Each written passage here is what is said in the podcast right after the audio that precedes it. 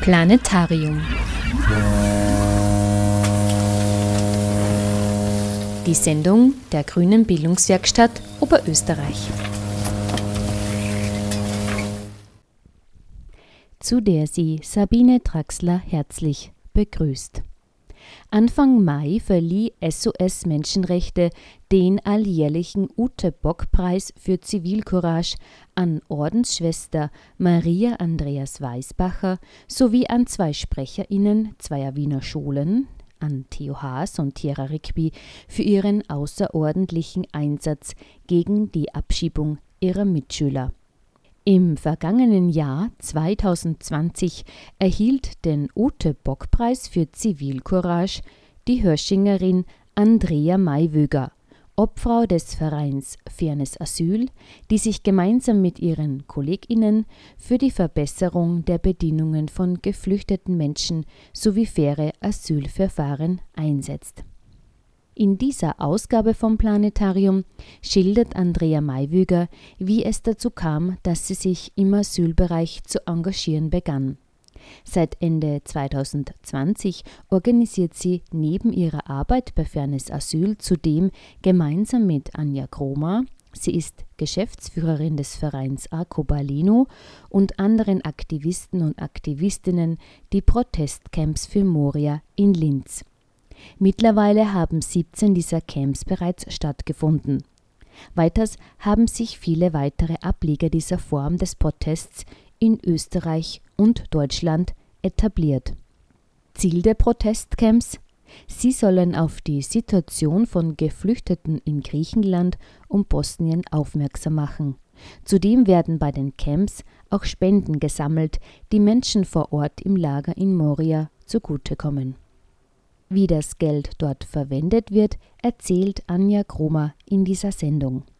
Sie hat im letzten Jahr das Flüchtlingslager auf Lesbos besucht und berichtet uns sehr anschaulich und berührend, wie die Lage dort ist und wie sich ihr Aufenthalt dort gestaltete. Im zweiten Teil der Sendung hören Sie zwei Beiträge von Radio Korax, in denen wir den Blick auf die Lage Geflüchteter auf den Kanarischen Inseln und an der italienisch-französischen Grenze werfen im Beitrag Es gibt sehr viele Morias in Europa über die Situation geflüchteter Menschen auf den Kanaren spricht Karl Popp von Pro Asyl über die dramatische Lage von Menschen, die mit Booten vom afrikanischen Kontinent ankommen und wir hören weiters von der hallischen Gruppe Direct Support, die an der italienisch-französischen Grenze geflüchteten Menschen direkt Hilfe leistet. Zunächst aber hören Sie nach einer kurzen musikalischen Pause Andrea Maiwüger von Fairness Asyl.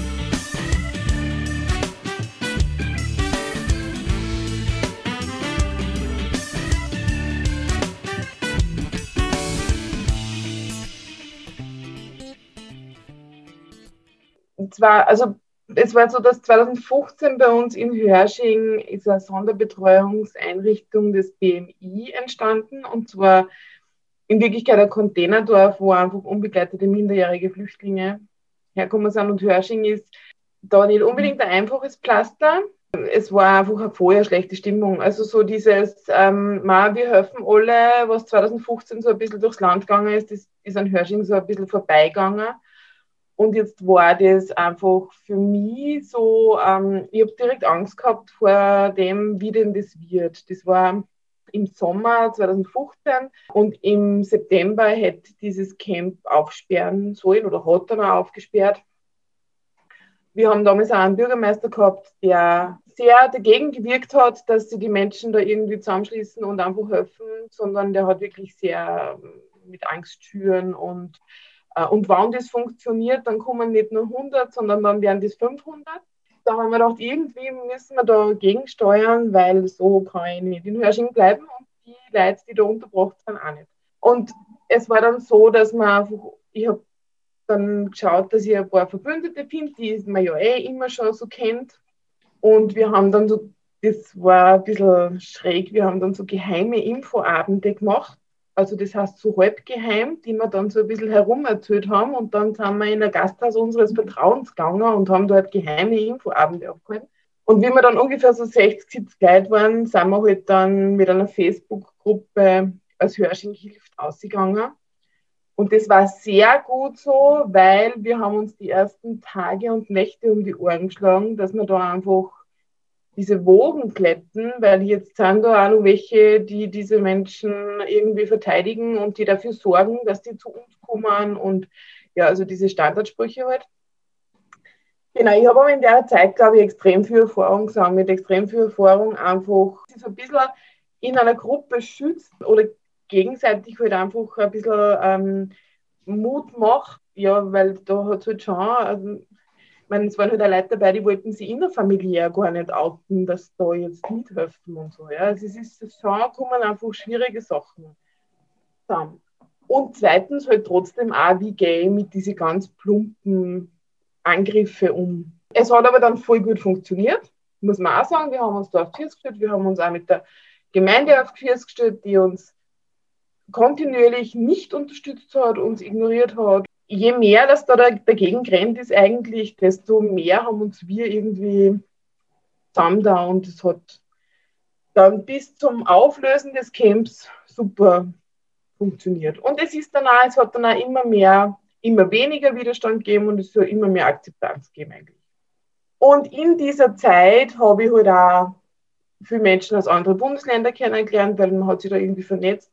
Und dann habe ich eben meine KollegInnen kennengelernt von Fairness Asyl. Wir haben uns zuerst einfach zusammen da als Plattform die bösartige Asylbescheide des BFAs veröffentlicht. Im Grunde, also wir haben einfach diese, wir haben es Textperlen genannt damals. Und das haben wir, wollten wir einfach an die Oberfläche bringen, dass es da einfach extrem übergriffige und übergriffige, untergriffige, distanzlose bösartige Bescheide gibt, ausgestellt von Menschen, die sich offensichtlich nicht mit, mit der Geschichte, mit der Fluchtgeschichte von Menschen auseinandersetzen, was aber eine Aufgabe ist in ihrer Arbeit. Äh, und dann hat es irgendwie so seinen Lauf genommen, dass uns wir halt, ähm, dass sie natürlich ein Leid gemacht haben bei uns, wo die Verfahren ziemlich katastrophal waren. Und genau, und dann haben wir irgendwann einen Verein gegründet, auch aus rechtlichen Gründen natürlich, weil wir uns halt dann ja auch mal mit dem Herrn Kickel angelegt haben und weil wir halt da schon, auf, also schon beobachtet worden sind. Gerade von der FPÖ einfach sind da auch Presseaussendungen gegen uns ausgegangen und es war halt teilweise dann schon so, dass man gesagt hat, wir müssen uns da ein bisschen absichern. In dieser Arbeit bei Fairness Asyl habe ich halt auch in Oberösterreich, wo ich ja daheim bin, mein, den Aktivismus weiter, weiter gemacht und habe da eben auch so Menschen wie die Anja kennengelernt, mit der die ich jetzt schon lange kenne eigentlich und mit der wir schon ganz viel Kundgebungen gemacht haben. Ja, und auch viele Aktionen halt einfach in der Richtung. Und eben irgendwann sind wir dann beieinander gesessen. Ich glaube, es war so, Anja, korrigiere mich dann, wenn ich jetzt was Falsches sage, aber es war, glaube ich, so, die Omas gegen rechts in Graz, glaube ich, oder so, haben irgendwann einmal ein Zelt irgendwo aufgestellt gehabt, über Nacht. Und wir haben gesagt, es war eigentlich eine vorher super Idee. Das war Ende letzten Jahres, war vorher eigentlich vorher super Idee.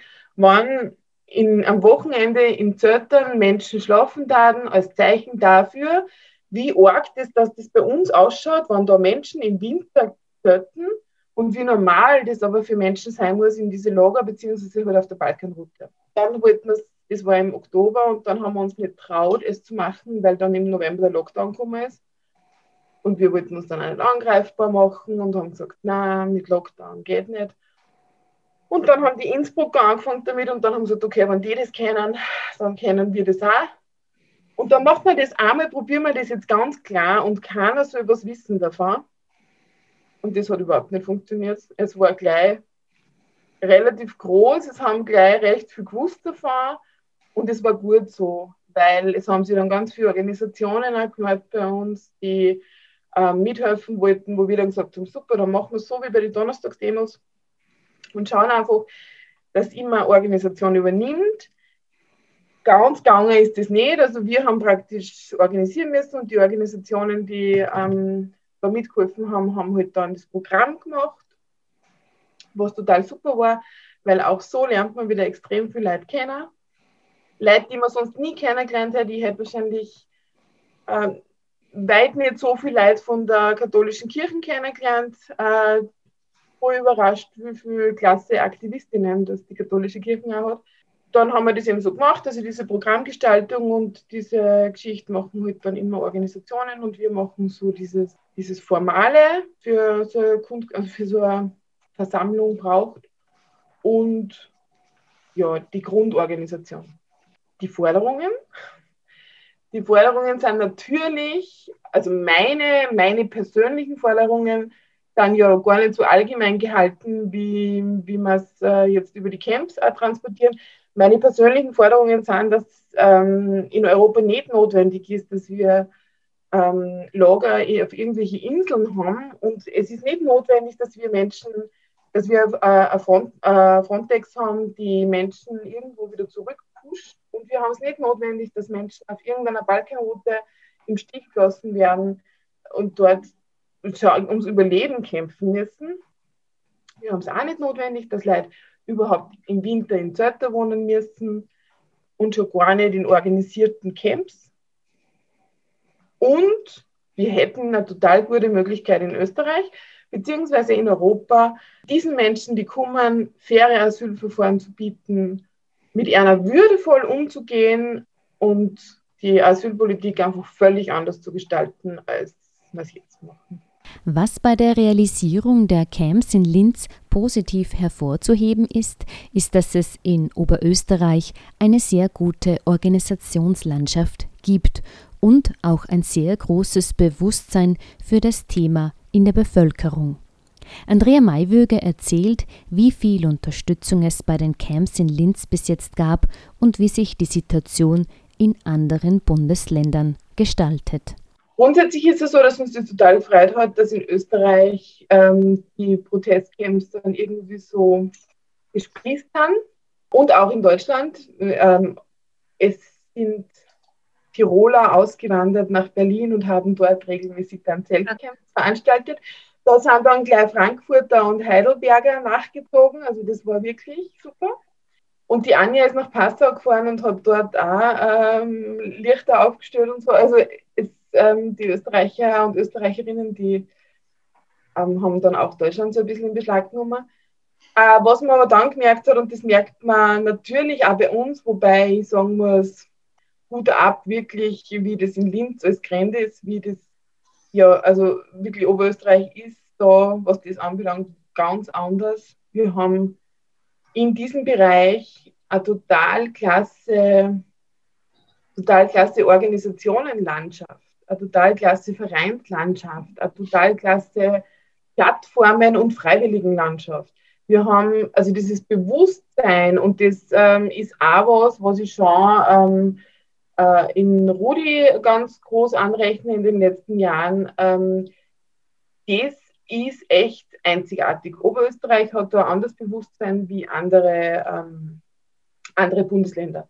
Also meine Kollegen und Kolleginnen von Fairness Asyl wollten in Niederösterreich das Gleiche machen. Mhm. Und es hat bis jetzt genau zweimal funktioniert. Also das heißt, jetzt sind sie dann wieder dabei. Dort kriegt man sowas nicht hin. Dort ist es nur viel, wie soll ich sagen, äh, viel schlimmer, so etwas zu tun und sich für Geflüchtete einzusetzen, als was es eh grundsätzlich schon einmal ist oder was man halt spürt. Da gibt es kein Organisationennetzwerk in dem Bereich. Das, ist, das hat eben auch dort der Herr Waldhäusl ähm, so gut wie möglich ähm, zerstört. Ähm, deswegen auch haben uns wir in Linz ein bisschen leichter da, auch mit den Ressourcen, weil wir einfach voll viele Organisationen gehabt haben, die gesagt haben, vor, wir wollen das machen, wir wollen euch helfen, wir wollen uns beteiligen. Ganz viele freiwillige ähm, Privatpersonen, die einfach gekommen sind und gesagt haben, wir wollen das machen. Und in anderen äh, Bundesländern, zum Beispiel in Wien, war es relativ schnell da, dass Kasten hat, okay, wir können nur mehr einmal im Monat. Wir haben die Ressourcen nicht. Also sie haben dann auch immer wieder aufgerufen, ähm, dass sie Leid melden. Es ist leider Gottes nicht so viel entstanden. Die Übernachtungen im Zelt, vor allem zu Anfang des Jahres in Nächten, in denen der Temperaturzeiger mehrmals unter 0 Grad Celsius sank, waren für die Protestcamper herausfordernd. Dazu Andrea Maiwöger. Wir sind immer wieder gefragt worden, ähm, wie denn das ist, ob wir das denn noch empfinden könnten jetzt, wie das ist, so im Zelt zu leben. Und nein, das kennen wir natürlich überhaupt nicht. Es ist eine Katastrophe, ja. Ich habe, ich glaube, zweimal insgesamt schlafen können, sonst habe ich nicht geschlafen, weil ich anscheinend überhaupt nicht kälteresistent bin nachts. Ich bin um Viertel nach vier, kann ich mich noch erinnern, bin ich, also das war so ungefähr meine Zeit, bin ich dann aufgestanden und habe mich wieder dort hingesetzt, wo es ein bisschen wärmer war, weil halt einfach entweder nur der Ofen warm war oder weil irgendwelche Heizgeräte da waren, weil ich es einfach überhaupt nicht ausgehalten habe. Aber ich habe diese Verzweiflung nie gehabt. Ich habe eine Perspektive in meinem Leben. Ich weiß, am Sonntag komme ich heim äh, legen mich in die warme Badwanne, kriege was zum Essen. Mein Leben schaut während der Woche ganz anders aus. Mein Kind kann in Schule gehen.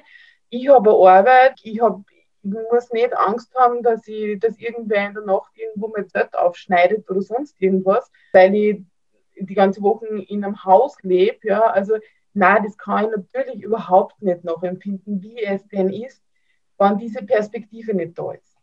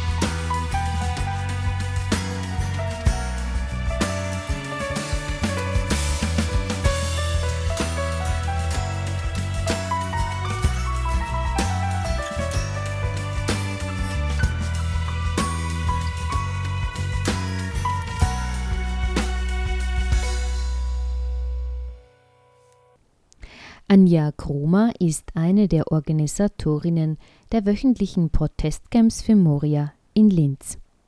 Letztes Jahr ist sie in ihren Ferien nach Griechenland gefahren und wollte sich dort selbst ein Bild von der Lage im Lager machen. Dieses Erlebnis hat sie dazu bewegt, sich für weiteren Protest in Österreich zu engagieren. Also wie die Andi schon gesagt hat, wir haben mit diesen ähm, Demonstrationen auch angefangen, also vor dem neuen Rathaus und dann vom Martin-Luther-Platz. Und weil uns das einfach ein Anliegen war, weil wir die Fotos gesehen haben und die Medienberichte und weil wir gesagt haben, das ist unmöglich. Dann hatte ich so wie jetzt Ende Mai, so in den Pfingstferien, zwei Wochen Urlaub und das einzige Land, wohin man fliegen konnte, war Griechenland. Und dann habe ich gesagt, ich buche einen Flug nach Griechenland. Und wenn ich schon mal dort bin, dann muss ich mir auch das anschauen auf dieser Insel, ob das so ist, wie wir das in den Medienberichten mitbekommen. Und ich hatte damals schon auf Facebook ähm, zwei geflüchteten Teams gefolgt, und zwar die Moria White Helmets und das Moria Corona Awareness Team. Das sind zwei Teams, die sich gebildet haben im März letzten Jahres, als plötzlich die NGOs aufgrund von Corona das Lager verlassen haben. Und da waren diese Geflüchteten quasi auf sich gestellt. Niemand hat dort Corona-Prävention gemacht, niemand hat sich mehr um die gekümmert. Und dann haben die Flüchtlinge gesagt, jetzt organisieren wir uns selber. Der Omid, der ist ein Apotheker aus Afghanistan, der hat gesagt, wir machen Corona-Prävention, also wir teilen Infoblätter aus in verschiedenen Sprachen, ähm, wir informieren die Leute, Masken gab es damals noch gar nicht, wir machen ein paar rudimentäre Handwaschstationen, das waren so die Anfänge. Und der, der Reit aus Syrien, der hat ein Team aufgestellt mit 20 Personen, die Müll im Lager geräumt haben. Es fällt bei so vielen Menschen unheimlich viel Müll an. Und die griechische Regierung hat sie nicht imstande gesehen, dass sie das da ähm, anständig äh, entsorgen. Und deshalb haben die das angefangen. Inzwischen sind diese Teams riesengroß. Es sind 300 Personen, die da aktiv sind. Das sind Geflüchtete, die im Lager leben. Also erst im alten Lager, jetzt in dem neuen Zeltlager und die das ehrenamtlich machen. Und äh, da gibt's diese beiden Teams, dann gibt's eine Moria Akademie, das sind Geflüchtete, die Unterricht für die Kinder anbieten, sei es Zeichenunterricht, sei es Gitarreunterricht, Arabischunterricht, Persisch, Englisch. Dann gibt's von den geflüchteten Organisationen ein Social Media Team, die regelmäßig Videos veröffentlichen. Und es gibt ein Team, das näht. Also die haben angefangen, Masken zu nähen für die Insassen vom Lager, sage ich jetzt mal, und dann auch Stofftaschen. Dazu gibt es inzwischen ein großes Recyclingprojekt. Das haben die Flüchtlinge sich auch selber überlegt. Das fing an mit, bringst du uns zehn Plastikflaschen, zehn leere, bekommst du dafür eine eisgekühlte Flasche zurück, also eisgekühltes Wasser. Das war vor einem Jahr, weil es in dem Lager extrem heiß schon war und es, niemand hatte kaltes Wasser. Und die Leute haben sich gefreut, wenn sie gegen zehn leere Flaschen äh, eine ähm, tiefgekühlte Wasserflasche zurückbekommen. Im, inzwischen ist das Projekt so groß und wird eben auch von deutschen Aktivisten unterstützt, dass sie nicht nur Wasserflaschen zurückgeben, sondern auch Lebensmittel, Kleidung, Shampoo, Zahncreme, je nachdem, was sie in ihrem Lagerhaus haben. Und es wird extrem viel Müll aus dem Lager wieder rausgeholt, weil es gibt ja dort kein Trinkwasser. Das heißt, alles Trinkwasser ist in Plastikflaschen. Und dieser Müll kommt dadurch durch dieses ähm, Recyclingprojekt wieder aus dem Lager raus. Dann gab es ja keinen Strom in dem Lager, in dem neuen Zeltlager. In dem alten gab es wenigstens rudimentär an vielen Orten irgendwie Strom. In dem neuen Zeltlager gab es nichts. Und das war besonders auch gefährlich, wenn man aufs Klo geht. Und dann haben die Flüchtlinge geschaut, wer von uns kann das. Und zusammen mit den griechischen Elektrikern haben sie das gemacht, dass sie das ganze Camp quasi äh, elektrifiziert haben. Rudimentär, aber es funktioniert. Und das war eine Zusammenarbeit quasi von den Geflüchteten und den griechischen Elektrikern. Und wenn da eben in der Nacht ein Stromausfall ist, dann stehen die Geflüchteten auf und checken, warum jetzt in der Zone XY wieder kein Strom ist. Ich habe damals, als ich dort war, die beiden Herren getroffen und mit denen Interviews gemacht und die haben mir das Lager auch gezeigt. Und ich habe sie gefragt, hey, wenn man euch unterstützen will, eure Arbeit, wie können wir das von Europa aus machen? Und dann haben die beiden Geflüchteten mir gesagt, es gibt eine Organisation lokal vor Ort, Stand by Me Lesbos.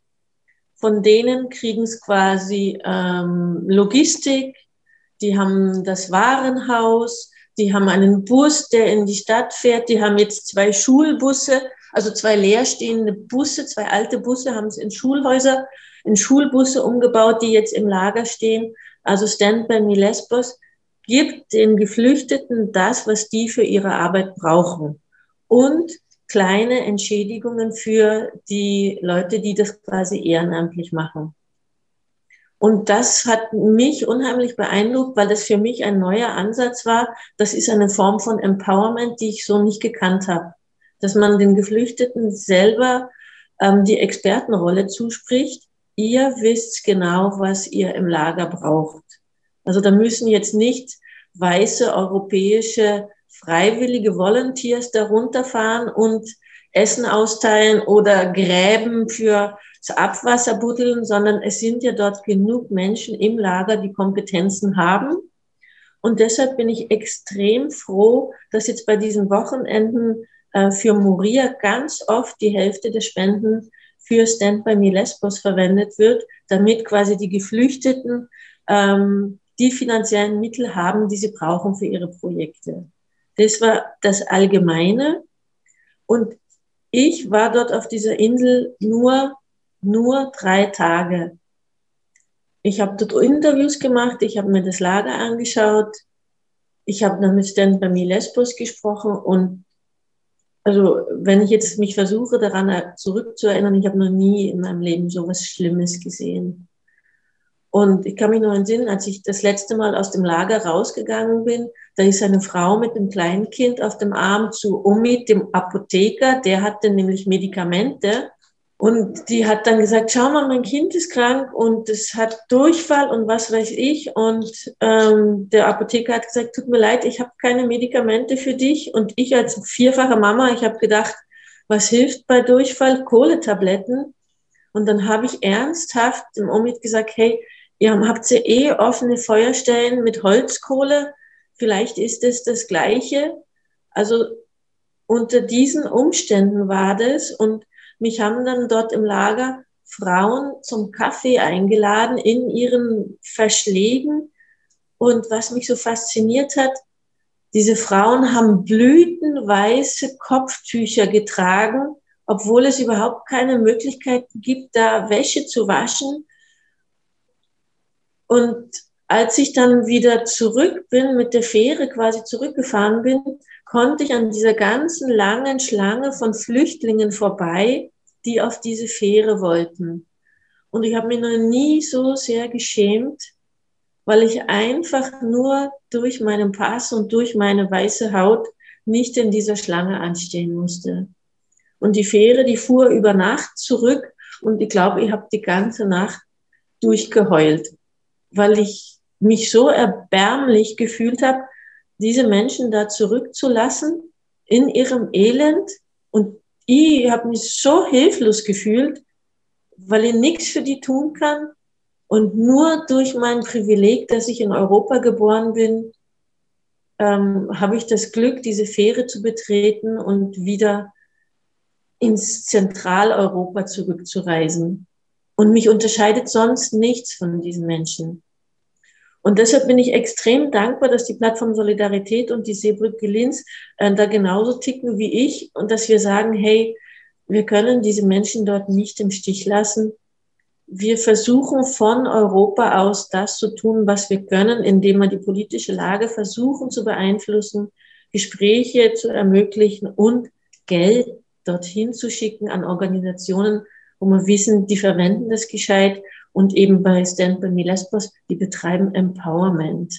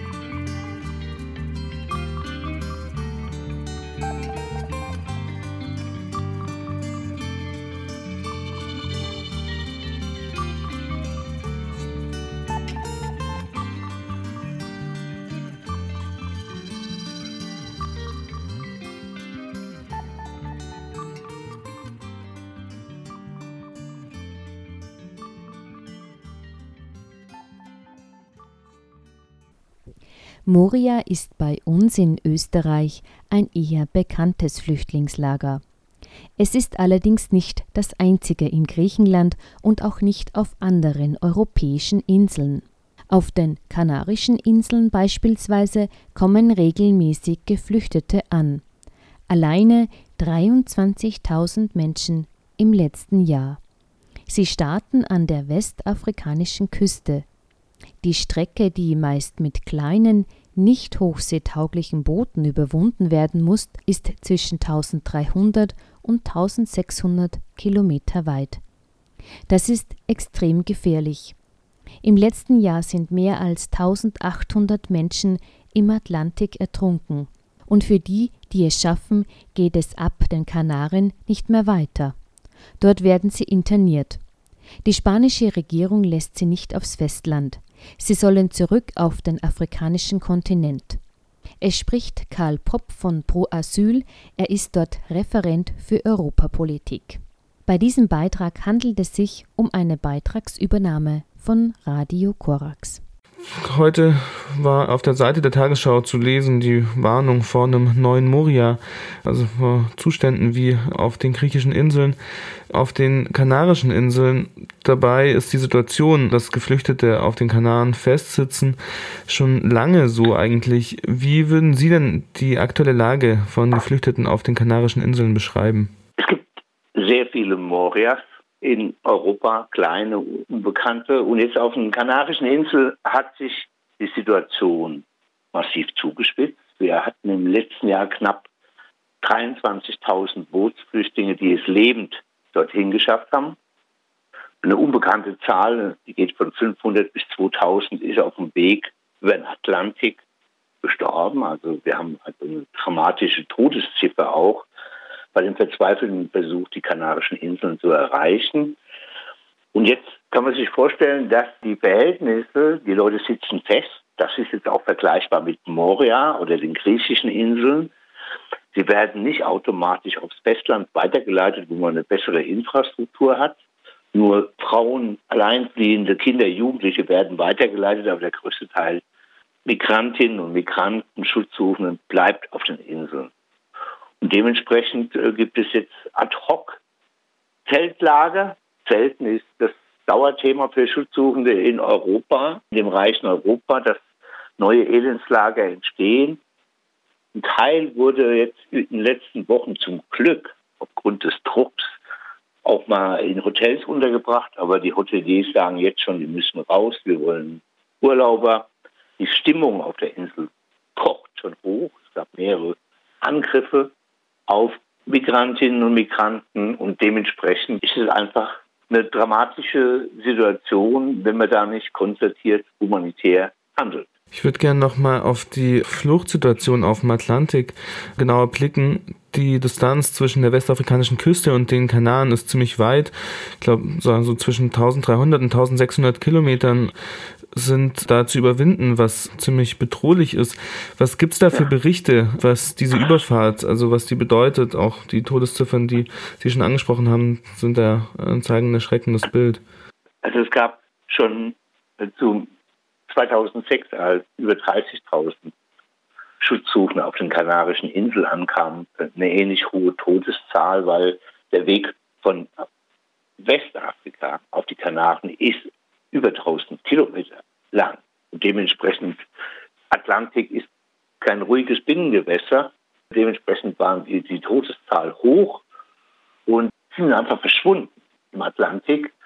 Und dementsprechend haben wir heute eine ähnliche Situation, wobei man dazu sagen muss, dass es mehrheitlich Leute abreisen, das macht es nicht besser, aus der Ecke Westsahara, dem besetzten Teil, durch Marokko besetzten Teil, oder dem südlichen Teil von Marokko, das sind es auch über 100 Kilometer, durch, durch den Atlantik. Von daher haben wir, ja, das ist wie russisches Roulette. Ne? Also wir wissen nicht, wie viele Tote äh, zu verzeichnen sind.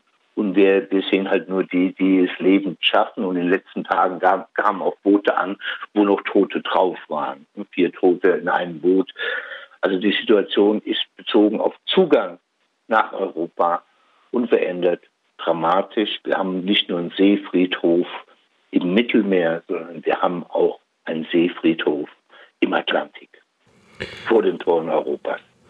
Wenn ich da richtig im Bilde bin, dann spielt da private Seenotrettung keine Rolle, nicht wie im Mittelmeer. Woran liegt es denn? Naja, die private Seenotrettung, die humanitäre Seenotrettung wird fast überall blockiert. Viele Boote bleiben ewig lang festsitzen, weil man mit in Italien, weil man mit Sicherheitsstandards operiert, um sie am Auslaufen zu hindern.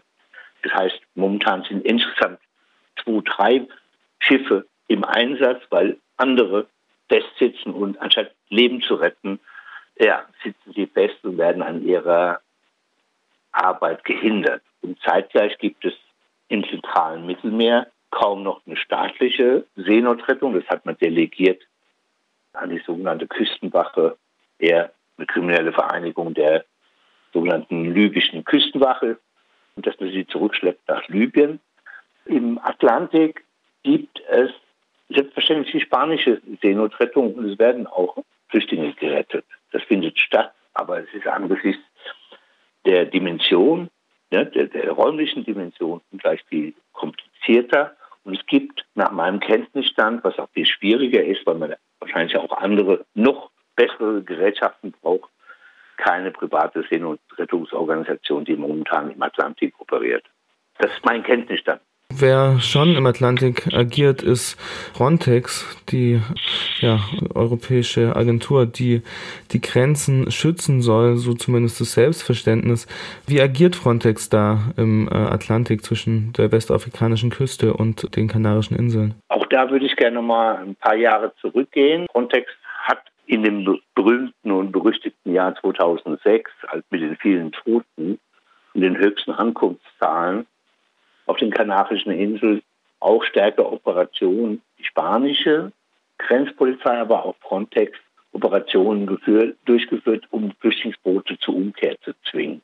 In dem Kontext, es gibt uns vielleicht einen Vorgeschmack auf die Zukunft, wurden auch immer stärker Abkommen mit Drittstaaten in Westafrika geschlossen, dass man schutzsuchende Bootsflüchtlinge schon in Territorialgewässer der Drittstaaten abfangen konnte. Wurden auch Gefängnisbauten in Mauretanien finanziert, von Spanien und so weiter. Frontex hat in diesem Kontext ja auch eine schwierige bis unrühmliche Rolle gespielt, weil wir doch sagen würden, dass die Behinderung von Ankünften, der Zwang zur Umkehr völkerrechtswidrig ist.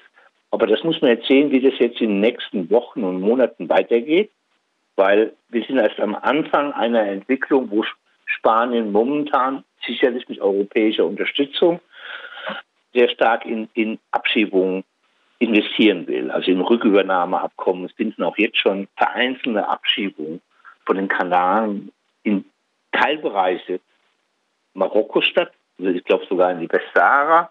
Und äh, dass dieser Trend, die Rückführungsabkommen und die Rückführungen zu organisieren, also die Abschiebung, verstärkt wird. Also dass auch ähnlich wie damals 2006 mit allen Mitteln die Drittstaaten auf der anderen Seite eingebunden werden in die Abwehr mit viel Geld und anderen Wohltaten, damit sie die Boote am Auslaufen hindern.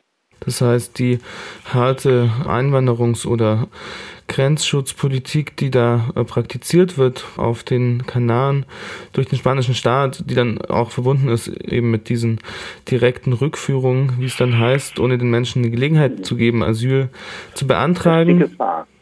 Das ist die Gefahr. Ähm, da frage ich mich, also auch wenn, als ich da jetzt so drüber gelesen habe, dass eben schon praktiziert wird, so eine praktische Aushebelung vom Asylrecht oder von der Möglichkeit, Asyl zu beantragen, indem eben dann direkt von den Inseln abgeschoben wird, ohne den Menschen die Möglichkeit geben, aufs Festland zu gehen frage ich mich, wieso das in der öffentlichen Diskussion in Europa eigentlich kaum vorkommt. Also die Kanaren sind ja. weit weg, klar, aber so, also genau, warum spielt die Situation, die Realität von Geflüchteten da eigentlich keine Rolle in der Diskussion um eine europäische Asylpolitik? Das hat sich ja insgesamt auch gezeigt. Also selbst Griechenland ist aus dem Fokus mit geringeren Zugangszahlen, aber großem Leid auf den Inseln, ist aus dem Fokus geraten. Selbst die Flüchtlinge in der Balkanroute, die von Kälte äh, tot stehen in Bosnien, kommen mal kurz hoch, aber in der Politik wird da kein Thema draus gemacht, dass man da auch Leben retten müsste. Jetzt haben wir Spanien, jetzt haben wir in Spanien eine schwierige Situation. Die Ankünfte in Spanien sind sprunghaft gestiegen, also auch die Seeankünfte insgesamt, knapp 40.000, das ist praktisch die Hauptroute. Weil Europa dicht macht, gehen Schutzsuchende teilweise auf diese tödliche Route, auf die gefährlichste Route, nämlich die Atlantikroute Richtung Kanaren, wo 23.000 Menschen ankamen. Dann hat Spanien auch noch über die Flughäfen Asylsuchende aus Südamerika, Venezuela, Kolumbien etc. Das heißt, Spanien ist jetzt in, in der Corona-Pandemie-Zeit immer noch natürlich auch äh, kämpfend mit, mit verschiedenen Friktionen der Finanzkrise, Wirtschaftskrise von 2008 aufwärts in einer komplizierteren Situation. Und, und Spanien merkt, dass die Staaten im Zentrum der Europäischen Union weniger so an Solidarität denken, sondern eher, ihr müsst alles tun, dass die nicht weiter wandern, dass die nicht weiter fliehen. Und dementsprechend sind wir jetzt in einer komplizierten Situation. Die spanische Regierung lässt die Leute, macht praktisch Freiluftgefängnisse wie in Griechenland, auf den Kanarischen Inseln. Dort geht schnell auch der Puls hoch, also die Gefahr von rassistischen Angriffen wird stärker.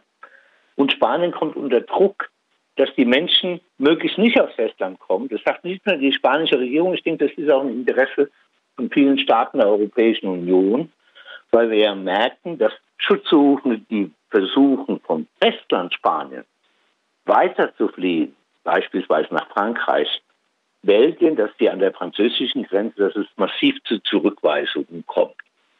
Das heißt, die Gefahr ist sehr groß, dass das, was vielleicht in Spanien zumindest ansatzweise diskutiert wurde von der Regierung, dass man an, in Teilbereichen eine humanere Politik fahren könnte, dass die jetzt mit dem Druck aus der Europäischen Union und da vor allem aus dem Zentrum der Europäischen Union massiv zu einer härteren Gangart, einer noch härteren Gangart getrieben werden. Und die härtere Gangart ist europäisch immer die Externalisierung. Das heißt, ich muss die Leute dort schon abfangen, wo sie abfahren, die also Drittstaaten einbinden in die Fluchtabwehr und ich muss harte Bedingungen schaffen auf den Inseln, Endstation Kanarische Inseln mit relativ menschenunwürdigen, phasenweise katastrophal unwürdigen Lebensbedingungen. Das heißt, die harte Asylpolitik oder die harte Grenzpolitik, die da dann ausagiert wird auf den Kanarischen Inseln, die entsteht auch im Zentrum von Europa, also auch hier in der Bundesrepublik. Da frage ich mich, wo sehen Sie Ansatzpunkte, ähm, politisch Druck aufzubauen, um die Festsetzung von Migrantinnen auf den Kanaren und auch anderswo zu verhindern? Ja, das ist momentan ein generelles Problem. Also wir sehen, dass elementare Menschenrechtsstandards an nahezu allen europäischen Außengrenzen, Abschnitten verletzt werden. Also die Menschenwürde zählt nicht, das Zurückweisungsverbot, also es finden Pushbacks überall statt, Gewalt, elende Lager, Zeltlager und so weiter. Und das findet jetzt auch auf den Kanaren statt. Jetzt im Moment. Und jetzt kann man trotzdem nur versuchen, äh, das ist halt, wenn man den Menschenrechtsbereich bearbeitet, diese Schlüsselelemente des internationalen Rechts zu verteidigen. Europa ist daran gebunden, aber jeden Tag ist es tausendfach verletzt. Und dennoch muss man versuchen, im politischen Diskurs dafür zu sorgen, dass die Menschenrechte auch eingehalten werden dass die Menschenrechte Zähne haben. Das ist jetzt die spannende Frage, wie sieht die Koalition aus, die Flüchtlingsrechte, Menschenrechte verteidigt an den europäischen Außengrenzen und darüber hinaus. Und die gibt es nur in Teilbereichen. Sie wissen, dass bei den Mitgliedstaaten der Appetit nach einer humanen Flüchtlingspolitik nicht sonderlich groß ist. Aber dennoch muss man versuchen, die wenigen Willigen, ja, das sind vielleicht 10, 12, 14 Staaten vom ganzen Club der 27, plus sehr große Akteure wie Städte und Kommunen in Deutschland und Europa und Zivilgesellschaft. Das ist die Koalition, die diese Menschenrechte und Flüchtlingsrechte verteidigen muss. Und um die gilt es weiter zu schmieden. Das ist äh, die Anforderung des heutigen Tages. Sie hörten Karl Popp von Pro Asyl über die Lage Geflüchteter auf den Kanarischen Inseln sprechen. Kommen wir nun aufs europäische Festland. Wie Hilfe vor Ort für Geflüchtete aussehen kann, hören Sie im folgenden Beitrag von Radio Korax.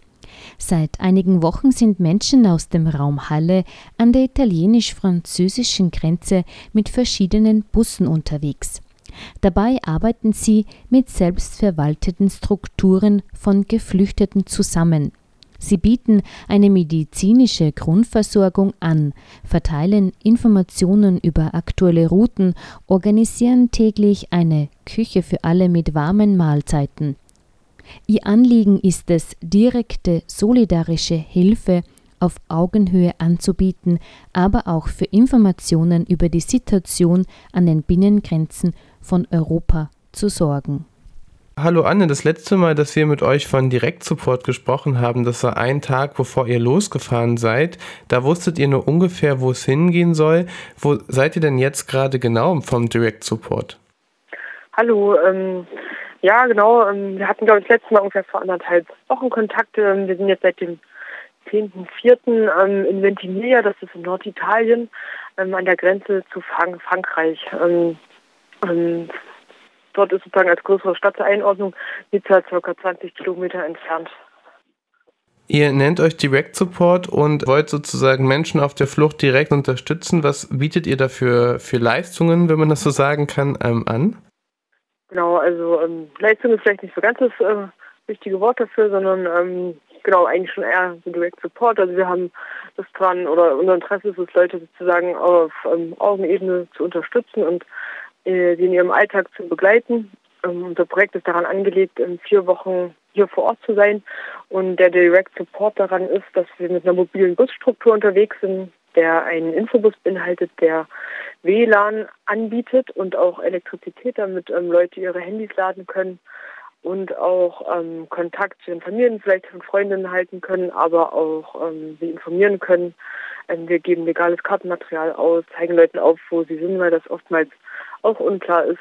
Und es gibt einen Medibus, nennen wir ihn, in dem ähm, versuchen wir Leute ähm, mit medizinischen Anliegen, soweit wir es in sozusagen in der Arbeit auf der Straße leisten können und auch unsere Kompetenzen hergeben. Es beschränkt sich so auf medizinischen Grund, Grundversorgung, aber auch hygienische Versorgung, Bezug auf ähm, Hautpflege, ähm, hygienische Ausgabe von hygienischen Produkten, aber auch bis zur Haarpflege ist es jetzt schon gekommen. Ähm, genau, und das wird unterstützt von einem dritten Fahrzeug oder einem dritten Bus, der ähm, sozusagen ähm, flexible Wege vor Ort erledigen kann. Und dazu gibt es noch eine Küche, die täglich 100 ähm, bis 150 Portionen Essen ähm, kocht, die wir an verschiedenen Punkten ausgeben. Das ist sozusagen der Direct Support, den wir sozusagen Menschen anbieten wollen oder mit dem wir Menschen supporten wollen, die unterwegs sind. Und und ähm, andererseits aber sind wir auch hier, um bestehende Strukturen vor Ort zu unterstützen, wie zum Beispiel die Gruppe, selbstorganisierte Gruppe Keshania, äh, mit der wir uns sozusagen solidarisieren und hier in engen Kontakt sind, ähm, um sozusagen auch deren Arbeit eingehend zu unterstützen, dass wir äh, Strukturen entlasten, dass zum Beispiel Gruppenprozesse stattfinden können oder aber Arbeit geteilt werden kann. Wie nehmt ihr denn die Situation dort an der französisch-italienischen Grenze wahr? Kann auf jeden Fall sagen, dass sie auf jeden Fall ähm, daran anschließt, was ich auch oft in Deutschland sozusagen zum Beispiel in der Einzelfallarbeit mit Medinetz erlebt habe, dass sozusagen viele Leute ähm, nach Italien abgeschoben werden oder aber von Italien erzählen, dass sie dort keine Arbeit finden. Und ich denke, sagen wir als Gruppe hier erleben einfach viele Menschen, die hier ähm, zum einen an, neu ankommen, entweder aus Italien von der verlängerten Balkanroute. Wir haben von vielen Menschen gesprochen, die weite Wege hinter sich haben, über Balkan, Serbien, Bosnien bis nach Italien, in Afghanistan, Pakistan oder sogar Tibet gestartet sind und hier neu ankommen. Aber erleben auch viele Menschen, die von der französischen Grenze Tag um Tag wieder ähm, zurückgeschoben werden, gepushbackt werden, selbst noch in Nizza oder ähm, fast sogar Marseille nochmal aufgegriffen werden und von französischer Polizei zurückgebracht werden. Andererseits erleben wir aber auch äh, Menschen, die seit Monaten oder Jahren hier ähm, sind, gestrandet sind und wohnungslos sind. Da sozusagen für Menschen, die hier, hier einen Aufenthalt haben oder hier geduldet werden, es keine soziale Unterstützung gibt und sie sozusagen auf der Straße leben. Also wir haben hier täglich mit zu 100 Menschen ähm, und vielleicht auch mehr zu tun, die auf jeden Fall ähm, in Wohnungslosigkeit gedrängt werden, in Abrisshäusern leben oder aber unter Brücken schlafen müssen oder am offenen Strand. Du hast es gerade auch schon angesprochen, Pushbacks, das habt ihr auch in eurem letzten Interview bei Radio Korax gesagt, dass es immer wieder auch zu illegalen und gewaltsamen Pushbacks von Frankreich nach Italien kommt. Habt ihr dazu mittlerweile mehr Informationen gesammelt oder habt ihr ja, davon nochmal mehr mitbekommen, seitdem ihr dort vor Ort seid? Ja, davon bekommen wir täglich mit. Ähm, also gibt verschiedene Punkte, an denen Unterstützung geleistet wird. Ähm, die Gruppe Keshania bietet einen Ort an, an dem sie Essen verteilt, der sehr nah an der französischen Grenze ist, ähm, wo viele Menschen ankommen, die nachdem sie gepushbackt werden, meist acht Stunden in Gewahrsam gehalten werden und dann sozusagen von französischer und italienischer Polizei wieder laufen gelassen werden, ankommen, teilweise auch verletzt, entweder von Stürzen auf, auf dem Weg oder aber auch von ähm, gewaltsamen Übergriffen der Polizisten und Polizistinnen und aber auch Hunger und Durst, all diese Sachen, also gewisse Grundbedürfnisse, die nicht erfüllt werden konnten. Genau, da treffen wir sehr viele Menschen, die das betrifft, einfach eigentlich täglich, die zurückgeschoben werden.